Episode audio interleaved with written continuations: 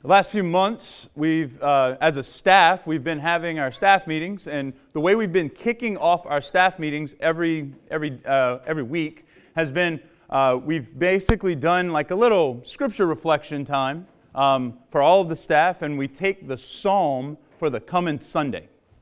Well, this week, um, as we were praying, as we were kind of lifting up just what words or phrases might be sticking out to us, the words and phrases that stuck out, but there was a question that was proposed of what does fear of the Lord mean? Because we heard it in our we heard it in our psalm today that the fear of the Lord is pure. Its fear of the Lord is lasting, and that does not sound like a good thing. That sounds, that sounds kind of, that sounds awkward. That, that sounds like it, it shouldn't be something we want. Fear of the Lord. Because when we hear it, the first thing that comes to our mind is being scared of God. That when we hear the idea of the fear of the Lord, it's someone that I should be afraid of. There's a fear of the Lord. Now, in the church, when, when you go to confirmation, one of the gifts of the Holy Spirit is said to be fear of the Lord. In the scripture, we hear repeatedly throughout the course of, of the Old Testament that the fear of the Lord is a good thing. It's the first step of wisdom. It's, it's all these different things. So they must not be talking about fear of the Lord as being afraid of God or scared of God. So fear of the Lord must mean something else. Another way that that gift of the Holy Spirit has been defined is wonder and awe. That it's not, it's not so much a fear as in I'm afraid, but instead it's a fear of I'm, sh- I'm struck with wonder. That when I come to recognize who God is, when I come to see His might, when I come to see His power, when I come to see His goodness, His loving, His loving nature, that I am struck completely dumbfounded and it's overwhelming.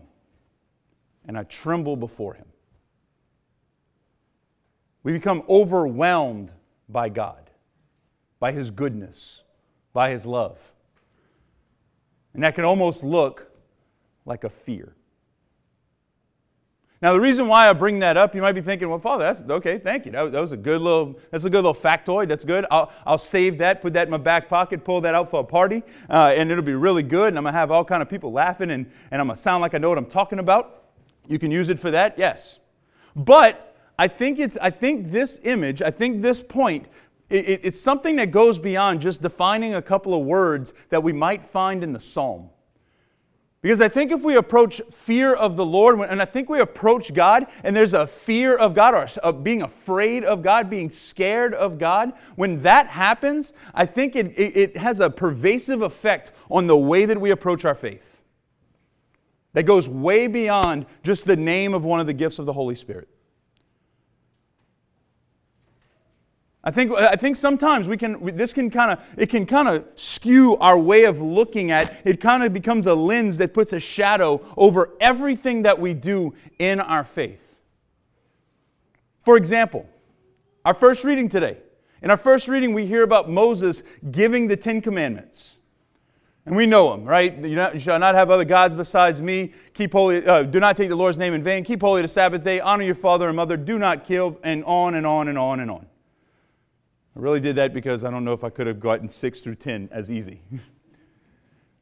but the Ten Commandments, like we, we know the Ten Commandments, they're there. Most, most, a lot of churches have a nice little plaque outside to make sure that they're listed, right? We, we, we see this as a good moral code.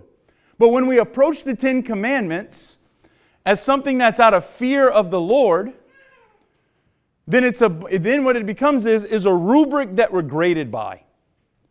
And if we don't meet the rubric, go to hell. That, that, that's a fear of the Lord. That's a fear of God. That's a way of being afraid of God. But if we can approach the Ten Commandments and we can approach the moral teaching of the church and the disciplines of our church with the way in which we, we're struck dumbfounded and in awe of God's love, then it can start to make sense. There can be a level of reverence that we approach these things with. And it's not just a rubric that might send you to hell one day.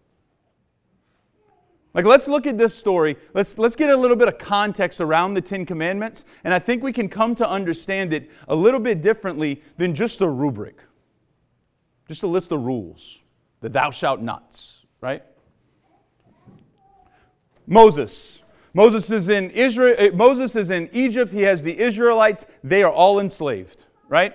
We hear about the story of Moses in the beginning of the book of Exodus, that he rises kind of to power. He rises in popularity. He, he, he is chosen by God, right? They have all of the, we see all of the plagues that take place. You probably have seen these kind of the, the, the, different movies of it, whether it be Charlton Heston back in back in the in, before like the 90s, the 80s, whenever it was that movie came out. I, I don't really know because it was old, right? Or I'm sorry if that offended anybody. Or, or, you might have seen it when in my generation, whenever Tommy Pickles stood in place of, of Moses for the Rugrats, right? Um, but regardless of how you saw it, we know the story that there were these plagues that happened. The Israelites finally were let go by Pharaoh. Moses leads them out into the desert. Pharaoh second guesses himself. They get to the Red Sea, and what happens? God splits the Red Sea. The Israelites walk through and then he closes it up on the Egyptians who were chasing him. And Pharaoh's men all drown. The entire army is wiped out. And God brings the Israelites into freedom through the Red Sea. Well, they start walking through the desert afterwards. They're for 40 years, they're wandering in the desert. But they come to this one moment that we hear about in today's first reading, where they come to the foot of Mount Sinai. And at Mount Sinai, God has been leading them, God has been with them. God goes up on top of Mount Sinai and says, Moses, I want you to come up to receive the law, the Ten Commandments. And Moses goes up and he gets to converse with God. He's before God. He's, he's in the glory cloud with God. And he's getting, he receives the tablets, the law. Now, while that's going on up on top of a mountain, down on the bottom, it's not so nice. Because Moses, their leader, the person who has led these Israelites out of slavery, now into a desert, seems to abandon the people for a month. Because he goes up and he's in before God for a month, receiving the law. So, what did the people start to do? Well, the, the idea of idolatry, the idea of sacrificing to other gods, little g gods, all of these other gods that they might have had in Egypt, was because you made sacrifice so that you got harvest, or you made sacrifice so that you got crops, or that you had food, or that you had the things that you need to survive. And honestly, they just got abandoned, seemingly. So what did they do? They went right back to their old way. They made a golden calf, and we know the story. They start to worship at an idol, not realizing that the first commandment that Moses is getting is I am the Lord your God, and you shall not have other gods besides me. Now, if we look at the Ten Commandments from a standpoint of it's just a list of rules, well, then you know what? They're in trouble. All of them messed up. And it's a bad thing that they did not follow the list of rules. But the Ten Commandments is more than just a list of rules. The Ten Commandments is more than just a bunch of things we have to do or we don't earn heaven. The Ten Commandments are a lot less a list of rules and a lot more a promise from God. You see, when, God, when Moses goes up to the top of the mountain, God's not just giving him a list of rules to govern the people. God's inviting them into a relationship with Him, known as a covenant. Now, the difference between a covenant and a contract, we, we know what contracts are. You're gonna, you have a list of demands, I have a list of demands. What we're going to do is we're going to meet in the middle somewhere. I'm going to give and take, you're going to give and take. But at the end of the day, when we make a contract, I'm going to get what I, I'm owed and you're going to get what you're owed. Right? Anybody with a business, you know, I'm going to come do a service and you're going to give me money. That's how a contract works. We're going to get something out of it. With the covenant, though, this image of covenant was something that was much bigger. It wasn't about what I could get, it was an agreement, a partnership, but it was all about I'm going to give everything to you. and I assume you're going to give everything back to me. When God's entering into a covenant with Moses, he's saying, I'm going to give the Israelites everything that you need, everything that you can dream of. You're hungry, I'm going to give you food. You're thirsty, I'm going to give you drink. You need a place to settle, I'm going to give you the promised land. I'm going to give you everything you need. All I ask is that you return the favor. So the offense that the people are doing down on the, at the base of Mount Sinai is a lot less about not following the first rule, but it's a lot more like cheating in a marriage. Because they're going to another God. See, we see this covenant language play out in weddings today. If a bride and a groom walk up and they come to get to the point of saying their vows and they look at each other and say, Whoa, whoa, whoa, I didn't, I didn't know this was the rules. I didn't know if we see it just as a list of rules, or if they come to a wedding and it's a contract that they're entering into and all they want to do is see what they can get from the other person, the marriage is doomed to fail. No question. The marriage is absolutely doomed to fail. But whenever a couple comes to Mass, when they come to the, their wedding Mass, when they come and they stand before God, they are saying, I want to give everything to you. And I'm going to be vulnerable for a moment and assume and trust that you're going to give everything back. See, that's the promise that God is making on Sinai. That's the promise of the Ten Commandments, is that God is looking and saying, I want to give everything to my chosen people.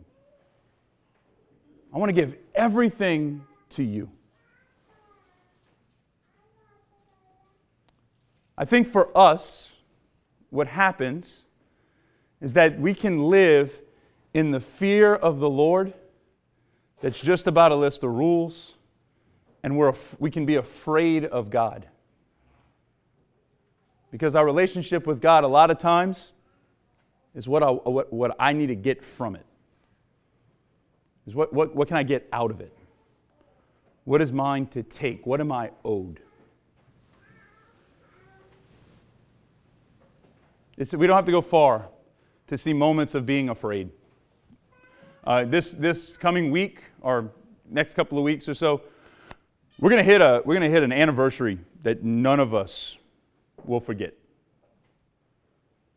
when schools shut down, when churches shut down, when parents all of a sudden went from having a full time job to having two, whatever you do for a living, and a home teacher. I don't know about you, but I remember in March of last year when the road, when, when I'm seeing that the, the, high, the highway one is empty and I, I, we didn't know what this disease did or didn't do. We didn't know how it was spread or didn't spread. We didn't know how serious it was or wasn't. We, we didn't know anything about it.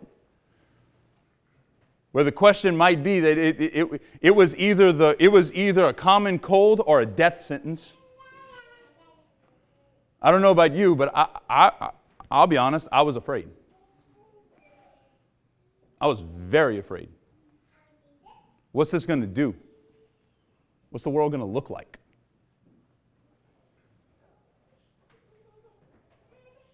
See, that's not how God, that, that's not the kind of fear that God wants us to live in. That's not the kind of fear that God wants us to exist in in His church. God wants us to be, uh, not, not, God doesn't want us to live with the fear of being overcome, but instead, He wants to li- us to live in a relationship with Him that's a fearlessness of being overwhelmed by His love, by His goodness. Because when we see His power, when we see His strength, when we see how big He is, what happens? He pours all of it out for you and for me. He gives him complete, his complete self. That covenant of Mount Sinai has been renewed over and over again, and it leads us to it leads us to Good Friday when Jesus Christ says, I'm willing to give everything to you. Not to a chosen people, not to, not to the nation of Israel, all the Israelites walking in the desert. I'm willing to give everything personally to you. That fear That, that, that, that, that is the kind of fear, that is the trembling effect of God. That he would be so big, the overwhelming love of God, that he would be so big, so powerful, that he wants to give everything to us. And all he asks is one thing in return. He just asks, he just asks us to, re, to respond to this with the same yes back. Lent is the perfect time for us. The perfect time for us to, in, to, to dive back in and touch base with that sort of love of God. It's the perfect time for us to examine ourselves and ask the question what is it that is holding me back from allowing God to love me in that way? What weaknesses in my life, what things in my life can, it, it, it, that are standing in the way of me responding with the same free, total, and fruitful yes that God has given to me? What's sin? Like the rest of the Mass today, this week, ask yourself what's the, what's the one thing that's standing in the way of God loving you more fully or holding you back from loving God more truly, more completely?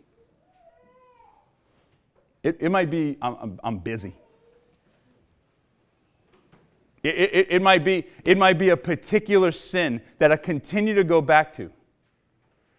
That I continue to try and I can continue to try and medicate myself with that doesn't work.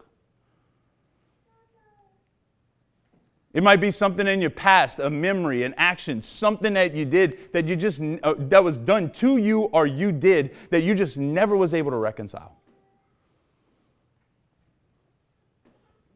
But what God is calling us into, what God is leading us into, what He's inviting us into in this covenant, in this kind of promise, in this kind of relationship, is that He wants to be the one who's going to supply everything we need as long as we're vulnerable and we let Him. That can be worrisome. That can be something that might be hard to, it, be, being that vulnerable with God could be something that might be overwhelming. It might be something that's really hard to do, might even cause us to tremble. But God's looking at us and saying, There's no reason for you to be scared. Just come to me with your weakness. Come to me and be vulnerable. Come to me and let me supply all that you need. Today, we get, we get an opportunity to see God face to face. Moses, whenever he saw God face to face later on in Exodus, um, whenever he was face to face with God, the, God's face shined so brightly on his that he became his face was like the sun. Like his face started to glow. At one point, he's invited up on a mountain to be before God face to face. And when he comes back down, his face is too much to handle. You can't look at him because his face was glowing. So, what they did was he essentially turned into a Saints fan from the 90s where he put a bag over his head. He walked around with a veil, and that was the only way that people talked to him, legitimately. That was the only way people talked to him, was that he had a veil in front of his face because he was able to see God face to face. God worked a miracle in his life, and then he became a light out to the rest of the world that was too bright. God can make Moses' face glow. He can turn Peter from a denier into a pope, and he can turn Paul from a murderer into an evangelist. He can work in your life as well. The one thing that all three of them did was they allowed God to be God. They allow God into their weakness, they, they allowed God into their vulnerability. God wants to work a miracle in your life as well. We get to see Him and receive Him face to face today. May we not be scared of God. May we not have an apprehension towards God, but instead come to Him with our vulnerability, with our weakness and let Him supply all that we need.